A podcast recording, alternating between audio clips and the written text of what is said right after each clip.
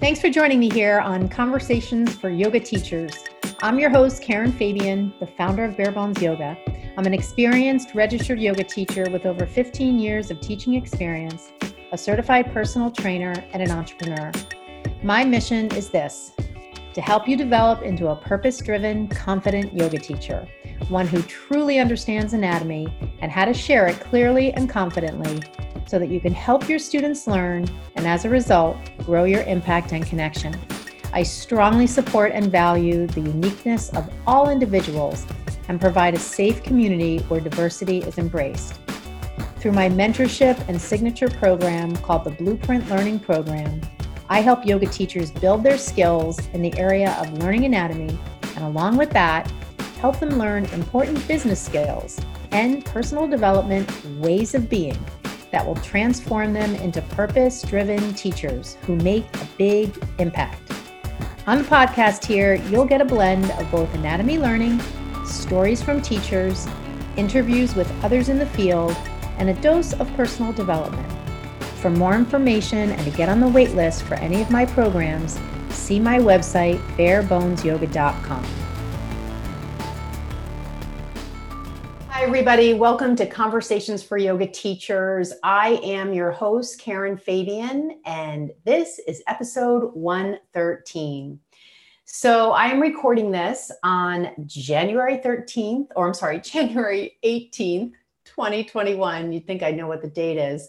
Uh, January 13th was last week, actually, the day after I moved into my apartment. I'm sorry, into um, my new place. So I'm really kind of still very discombobulated if you can't tell by the fact that I'm flubbing all my words. Um, as you probably know, if you have a recent memory or even an old memory of what it's like to move, it's pretty disorienting. And so I did move into a new place last week on Tuesday. So I'm still getting kind of everything organized and everything set up. And even just the recording of this podcast is happening in kind of a unique part of my new place and it's just you know all good uh, just um, a little bit disorienting. So i'm still getting used to everything.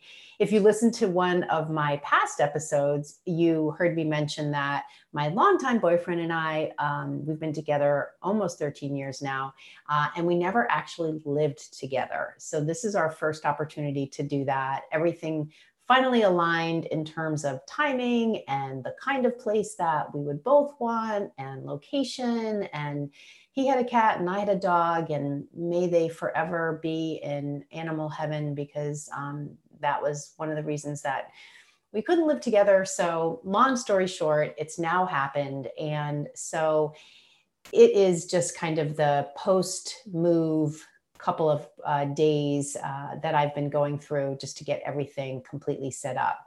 So, having said that, um, I want to start out by letting you know that on the 30th of this month, I am hosting a virtual wellness event. And I've done a similar thing twice in 2019, live and in person here in Boston. And they were so much fun, these wellness events, that I wanted to do another one in 2020. Well, of course, the pandemic foiled my plans for that. So once uh, last year, you know, came and went, I finally just decided to do it virtually. And I do hope and I know that at some point in the future, I'll be able to host another one of these live and in person. Although for now, I'm really, really glad that I have an opportunity to do it virtually because it's actually going to give more of you an opportunity to join in where coming to Boston might not be in your short or long term plans. So, the fact that this is going to be virtual is actually something I'm thrilled about, and I'm really excited about hosting this event. Now, in terms of what you'll get, if you sign up, it's a full day, almost a full day from nine in the morning till three in the afternoon of wellness activities. They're really short sessions. I think the longest we'll probably go is maybe 40 minutes of yoga. And the reason I made them short is because I recognize, of course, you're in your house, you're on the computer. You probably don't want to do that for long bouts of time. And the other thing that I did is I decided to really mix up the sessions so that some are more sitting down, some are more moving, some are more you know, totally focused on meditation or deep relaxation. Some of them are more kind of fun and interactive. So there's really a wide variety. The whole theme of the day is to focus on you, your health, feeling good, giving you strategies for health and wellness. And also, one of the sessions I'm really um, interested to do and excited to do is a short presentation I'll be doing on neuroscience. I've learned so much in the past year about it. And on a personal level, understanding more about how the brain works is a definite good thing when it comes to your overall health and especially when it comes to decreasing stress. So, the event is the 30th of January. I'm limiting limiting it to 10 people because I really want the group to be small so that everybody has a really good chance for interaction and it's just not kind of like a sea of faces on the computer. So, right now, there are only three spots left, uh, or maybe four. So, make sure you grab your spot today if, if you're interested. It's also still early bird pricing. So, it's only $99 for the whole event and I send you this really cool wellness box when you sign up, which I'm thrilled to be partnering with an artisan on Etsy to send those wellness gift boxes out. And I just love supporting small business and a small business owner. And what she's created in terms of a wellness box is a really cool treat that I'll send you when you sign up. So, in order to register for the event, all you need to do is go to my website, barebonesyoga.com and go to the events page and you'll see the link to sign up. If you're curious and you're not sure you want to sign up, go there anyway, because that'll give you the full agenda to look at, as well as an invite video from me you can view, which I actually recorded here in the new place. So, um, the next thing I want to mention is that another teacher graduated this weekend from my Blueprint Learning program. And I want to share with you a cool thing that I've done that is really um, kind of spurring on teachers to progress through the program to graduation. I created a learning rewards program, and this is actually based on things that I've learned studying neuroscience. And it has to do with what happens in your brain when you start to make progress. And from a neurotransmitter perspective, I'll just tell you a little bit that one of the neurotransmitters that gets released is dopamine. Dopamine is a feel good neurotransmitter. And when you start to feel good because you're making progress, chances are you'll stick with it, whatever it is you're doing, whether it's learning anatomy, losing weight, doing an exercise program, learning a language, doesn't matter. And so, my Learning Rewards program is basically geared to leverage the body and the brain's reaction by giving teachers three coaching calls that they need to complete with me in a certain period of time. And at the end of the third one, they graduate from the program. In between each call, they're going through the course part of my program on their own. And then during the coaching calls, I ask questions. We go over the results of the quizzes they've taken, any questions they have, do some practice teaching. So it really brings the program to life. And every time they do a call, they get a little bit of money back from the investment they made in the course. And so that's the tangible return on investment they get. And the progress they're making along the way gives them that kind of positive, feel good dopamine hit. And so they stick with it. And at the end of the third coaching call, not only do they graduate from the program, but they also get back $100. They've earned back $100 of their investment in the Blueprint Learning Program. So, if all of this sounds interesting to you and a really good format for you to be part of in order to learn anatomy once and for all and how to apply it to your teaching, get on my waitlist, which is on my website. You'll see the waitlist for the Blueprint Learning Program.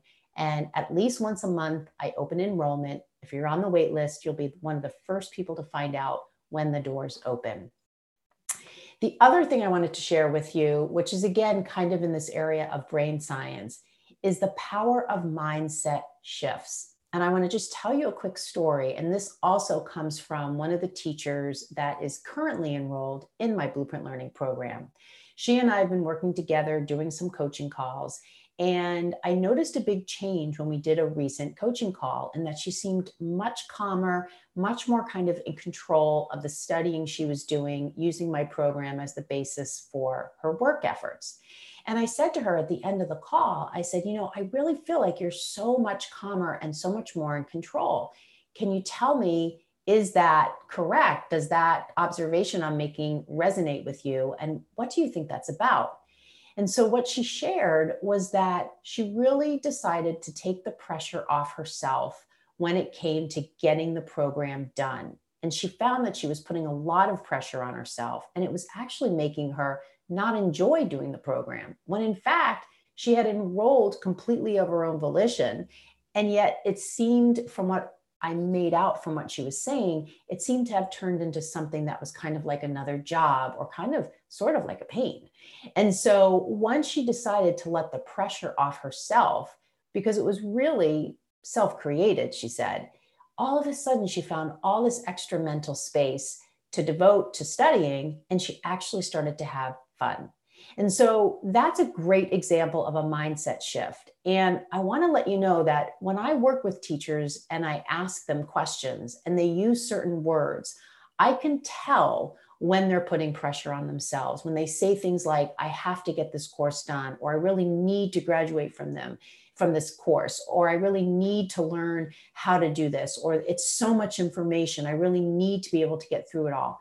That kind of verbiage really conveys that you're putting pressure on yourself. So I want you to really listen for the oh, for the um, actual word choice that you're using when you talk to other people or even when you talk to yourself. And if you use these kind of high pressure words, I want you to ask, just stop and ask yourself, who's saying it has to be done right away? Who's saying this has to be done? Because if you start to question yourself, what you'll probably find out is that you're the one putting the pressure on yourself. And if you're open to kind of self coaching, or of course, if you work with a coach, you'll understand that this is self generated pressure. And then hopefully you'll be able to release it. And just like this woman that I was working with in my in my blueprint learning program, you'll all of a sudden feel lighter and feel like you're having more fun and really feel like you're enjoying what you're doing. So that's, you know, I wrote on Instagram yesterday this this thought of you're one mindset shift away from that transformation you so desire. And this is a perfect example of that. You know, I'm sure this um, teacher I was working with, even if she wasn't fully aware of it, she probably would have agreed this would have been a shift she wanted. However, it really took the personal work that she did to make that shift. And now that she's done it, she has all this extra space that she can devote to the program and to learning and to growing. So I really hope that for you, this is all of this is based in neuroscience. Um, and you know this is part of the the work that teachers do when they're in my program because they get the coaching component and so i'm always kind of reflecting back to them things that they're saying and, and that kind of thing. And so that's where the opportunity lies. When you work with someone who can be objective, that's often where you start to hear yourself and you realize, oh man, I am using words like that or things along those lines. So just keep that in mind. That's again another part of the Blueprint Learning Program. But I just wanted to share that mindset shift idea with you. So, in terms of today and the content we're going to go into today, I called this particular episode Breaking Down Cues. Now, I want to ask you, you know, have you ever taken an online class recently and heard a cue and wondered the why behind it? You know, wondered the rationale behind it? Maybe heard it and thought, you know, what's what's the teacher getting at there? What's the anatomy component or reason for what this person is saying. Now, this is something I've definitely talked about before. You can probably find um, a recent episode on this subject. However, it kind of never goes out of style because I always get questions from teachers about certain cues that they've heard and wondering the anatomy rationale. And this is really where you get to put into action what you know about anatomy and by the same token, this can also be a chance for you to identify that you've got a learning gap around anatomy. And that's not a bad thing, that's a good thing because you want to know where your learning gaps are. The challenge we have is when we don't know what we don't know. And then we're just kind of out there teaching and we don't realize, man, if I had this knowledge, it would really help me teach more effectively or make a bigger impact. In this way, when you recognize you've got this kind of learning gap, it can really help you make better choices around continuing ed. Where are you going to invest your money? In what kinds of programs? So I'm just going to go over again just my system for understanding cues and breaking them down. And I'm going to go into it in a little bit of an abbreviated way. And then at the end of the episode, I'll let you know where you can get an ebook that expands upon it uh, in great detail. So, the first thing I want you to think about is put yourself in your own shoes and put yourself in, uh, in the scenario where you are in a class or taking a class online and you hear a cue and you think, I wonder what that means. So you go home and you remember the cue and you're not quite sure how to evaluate it or how to kind of get to the bottom of it. So I'm going to give you a systematic way to do that. So the first thing you want to do is you want to review the anatomical actions of the pose. You want to start at the beginning, not at the end. And if you think of this like continuum, what you're hearing as the cue is at the end of the line. It's the end of the continuum. If you go all the way back to the beginning of the story or the beginning of the line or the beginning of the continuum, you have to start with the anatomical actions. So you heard the cue when you were in a particular pose. What are the anatomical actions of the pose? And this is a perfect opportunity because if you can't identify them, you've really got to brush up on your anatomy. There should be no question at all about joint positioning and anatomical actions. That is a fundamental piece of anatomy that you need to know. So that's a you know perfect chance for you to kind of recognize and self-reflect and say you know what I got to go back to the drawing board here on anatomy. So, anatomical actions are those things like adduction and abduction and upward rotation and internal rotation and lateral flexion, all those kinds of things. So, you want to look at the pose and you want to identify what the anatomical actions are in that posture. Now, the next thing you want to do is you want to identify the muscles that are concentrically contracting. So, you want to be able to look at that posture and identify all the major muscles that are doing the work. So, when I say concentrically contracting, that's what I mean muscles doing the work. So if both legs are straight in the posture, the quadriceps are concentrically contracting. If you're in a back bend, the erector spinae are concentrically contracting. If you are in uh, bilateral hip flexion, the psoas and the iliopsoas and uh, I'm sorry, the psoas and the iliacus and the sartorius and the rectus femoris are all concentrically contracting. So, you know, the idea is you should be able to identify the muscles that are working to help you do that posture. Now, this is another huge area for teachers where they oftentimes can't identify the muscles by name. And so, this is another time where you're maybe going to say to yourself, Boy, I really need to brush up on my anatomy you know, knowledge. And that's, again, a good thing. So that's step two identify the muscles involved concentrically. Step three is identify the joints involved and if any of them are at risk. So generally speaking, you can think about joints that are closer to the floor and or weight bearing as definitely more at risk than joints that are higher up the body. So for instance, if you're in triangle pose and you're leaning towards your right side, your knee joint on the right would be more at risk than your left shoulder. If you are in low push up, your wrist joints would be more at risk than, let's say, your ankle joints. So, those are just some examples. You want to look at what joints are involved and see if you can identify anything positionally that's creating risk. Because again, all of those factors could potentially be connected to the rationale behind the cue the teacher gave. So if the teacher is cueing in low push up, make sure your elbows are over your wrists. The rationale for that could be connected to the fact the wrists are at higher risk for injury because they are at the lowest point of the pose in arms that are weight bearing. So that's how that one breaks down. Take a look at the posture from the perspective of the joints involved.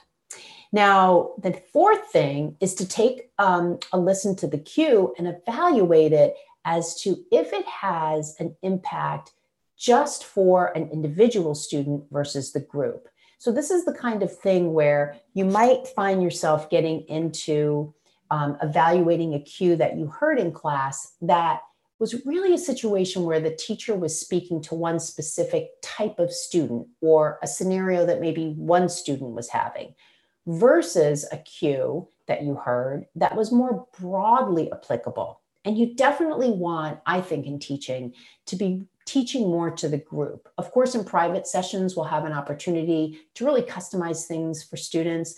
But in general, you know, my approach is generally to give general cues and maybe a handful of modifications and to leave the really specific modifications for when I work with people in one-on-one sessions.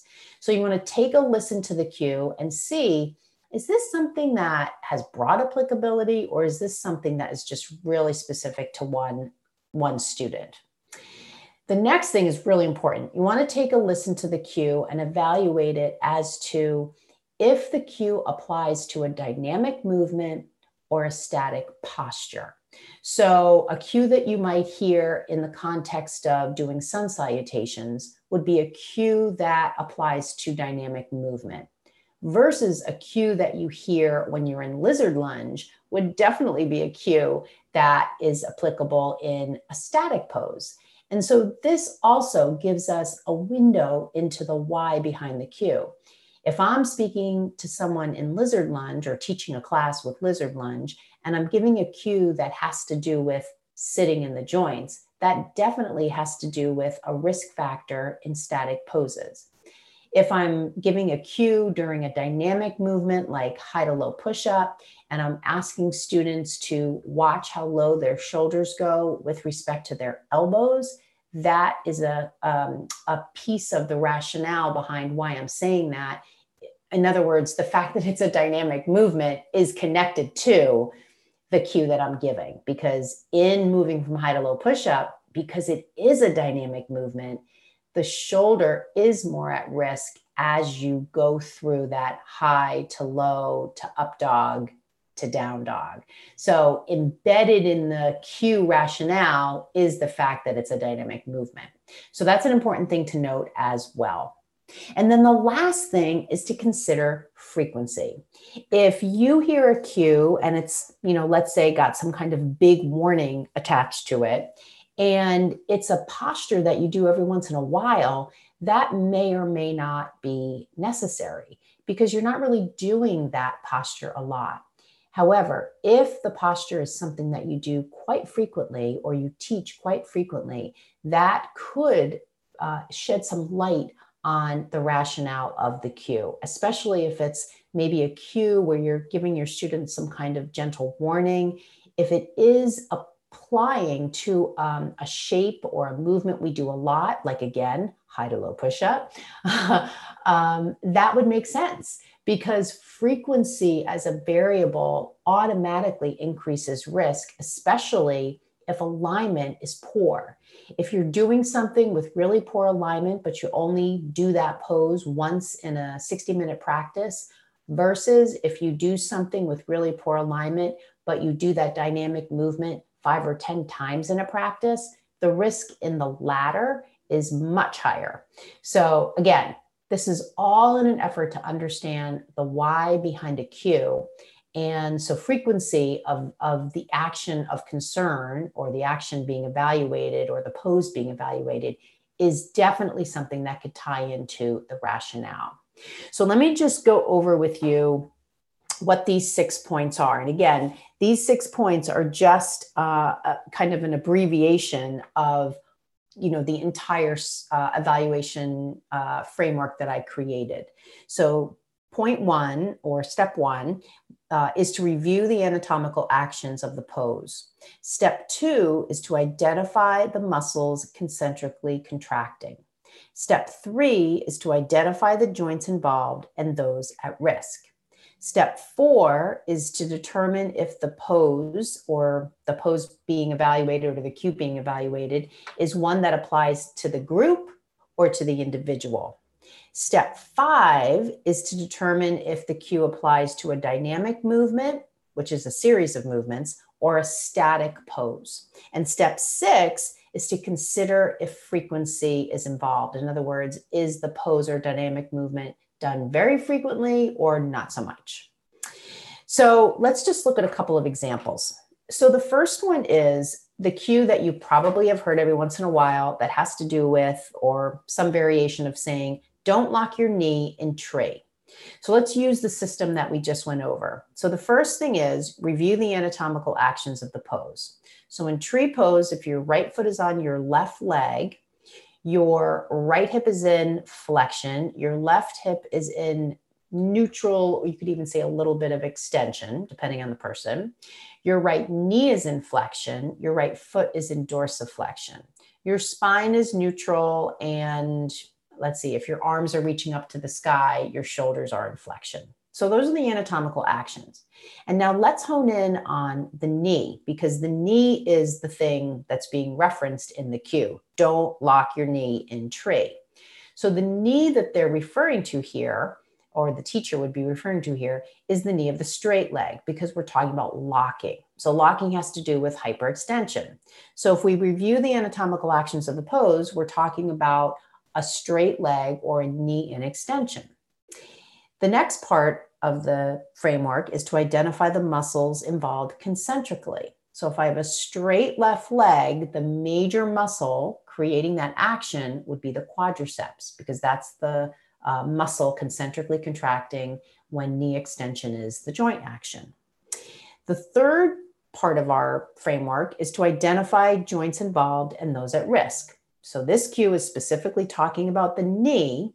And let's see, is the knee potentially at risk? Well, in tree pose, we're standing on one leg. So because we're weight bearing on that leg and we're speaking to that particular knee in the cue, that leg is and knee is definitely more at risk because it's the only the only leg holding up the body right so it's it's um it's a balance it's a standing balance so inherent in standing balances is higher risk to the standing leg.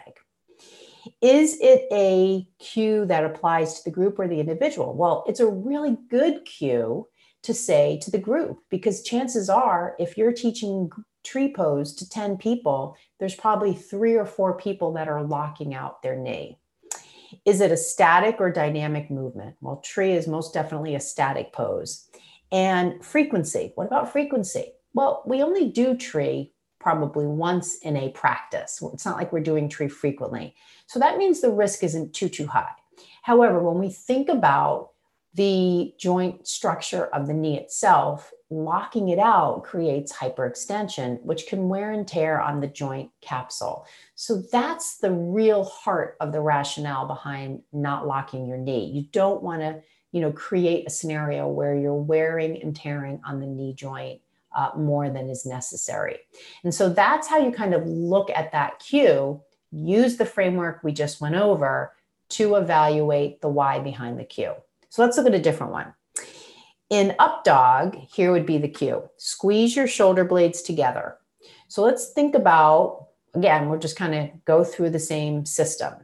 Review the anatomical actions of the pose. So there's a lot of anatomical actions in up dog. Here, the cue of question is squeeze the shoulder blades together. So let's hone in on what the shoulder blades are doing from a joint, um, sorry, from an anatomical action perspective.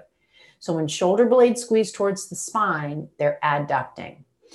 And let's look at the next thing. The next thing is identify the muscles involved concentrically. So, what muscle um, adducts the scapula? Well, that would be two muscles in particular the rhomboids and the middle trapezius. So that gets you step two. Step three, identify the joints involved and those at risk. So here, again, the cue of question is specifically to shoulder blades. So the joints would really be shoulders because the shoulder blades aren't a joint, they're a bone. So the, the issue here would be, or the joints involved would be shoulder joints.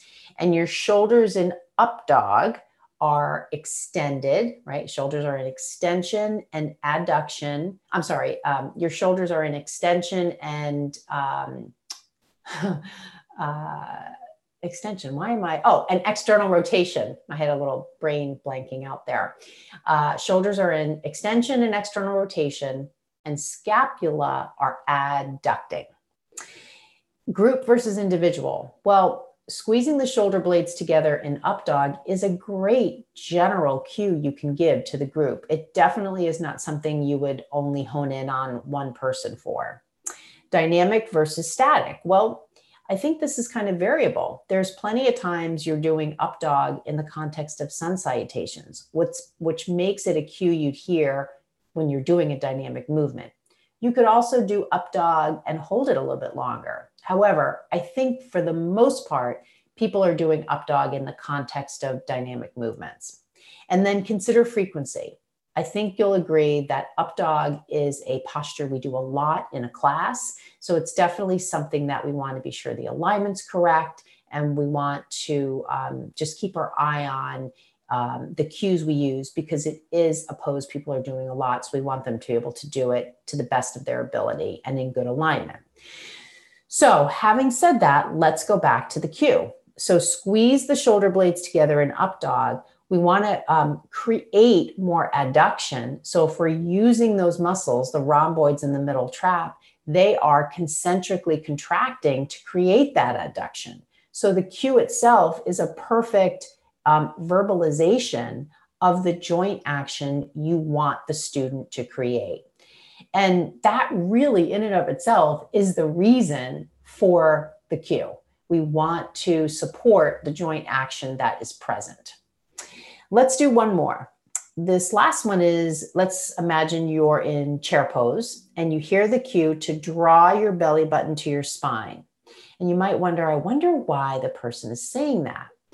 Well, oftentimes in chair pose, what you may experience or what you may see in your students is a big sway back. It's kind of like the middle, I'm sorry, the lower back is sort of caved in. And that's known as a lordosis, which is a swayback, versus a hunchback, which is a kyphosis. And when we have kind of that big swayback, it's helpful to create more neutral alignment. But I'm jumping ahead of myself here. Let's go back to the system that I explained. Let's use it to try to figure out the why. So you're in class and you hear somebody say, draw the belly button into the spine. So let's take a look at step one review the anatomical actions of the pose. So in chair pose, we've got hips in flexion, knees in flexion, and we've got spine in extension. Okay. We've got the pelvis with an anterior tilt versus a posterior tilt. This is potentially a little confusing, but think about an anterior tilt as the top of the pelvis tipping forward versus a posterior tilt where the front edge of the pelvis tips back. So in uh, so let's go to the next one. So the next one is identify joints involved and those at risk. So here, if we look at the joints of the lower back as a particular joint, those could potentially be joints at risk, especially if we're looking at a student with a big sway back involved rather than more of a straight neutral spine. So in this case, the the joints at risk would most likely be considered the facet joints or the joints along the spine itself. Is it a cue you would hear for the group or the individual? This would definitely be something you could say to a group of people online or a group of people in a class uh, asking people in chair pose to draw the belly button into the spine is a good general cue. Dynamic versus static. Well, we're often doing chair pose in the middle of sun salutations, but we could be doing chair pose in a static uh, scenario as well. So it could go either way.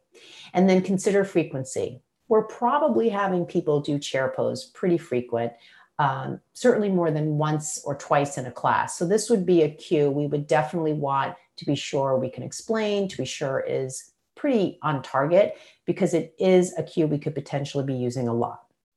So now let's go back to the cue based on what we know and see what we can figure out. So we've identified that we're in chair pose. We've got the spine in um, neutral. However, there's a bit of a sway back. We've identified the joints potentially at risk are those facet joints uh, up and down the spine. So the cue to draw the belly button in creates a little bit of a posterior tip of the pelvis rather than letting the pelvis tip forward so much. And when we pull the belly button in, you can even try it here as you're sitting. If you're sitting, pull your belly button in, and you may feel the back edge of your pelvis tip back and the front edge of your pelvis lift up. And so, in that case, you're bringing your pelvis into a little bit of a posterior tip, which should erase some of that sway back. Now, another way you could say it is tuck your tail. But what I've often found is when you ask people to tuck their tail, they overdo it and then they end up with too much posterior tipping. And so, asking them to work the rectus abdominis and draw the belly button into the spine usually provides a more moderate posterior tip, and the student will end up in just neutral in terms of their spine. So, that was a lot, right? It probably sounds like a lot of words. I want you to just, you know, this might be the kind of podcast episode you listen to uh, again, just to kind of get it. If you have questions, I want you to send me a DM on Instagram and let me know what came up for you and what your questions are, because I'd love to have some back and forth conversation with you and make sure that you really understand it. Now, for those of you who are interested in going into a little bit more of a deeper dive into my system for evaluating cues, go to Amazon and for five bucks, you can pick up my ebook which breaks it down even further. And it's called the System for Evaluating Cues, and you can get that anytime right on Amazon. So, we've come to the end of this episode here. I hope that you have found this helpful. I want to remind you again, as I mentioned in the beginning, I've got this wellness event coming up on January 30th.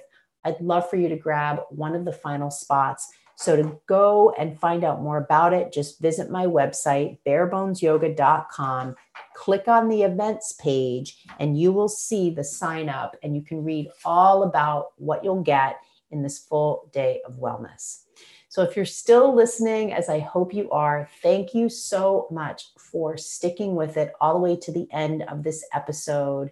Please DM me with any questions please um, tell your friends about this podcast if it's something you enjoy and you have yoga teacher friends and you think that they might enjoy it, or even friends who just love to talk about anatomy and learn more about the body. The podcast would be excellent for them as well.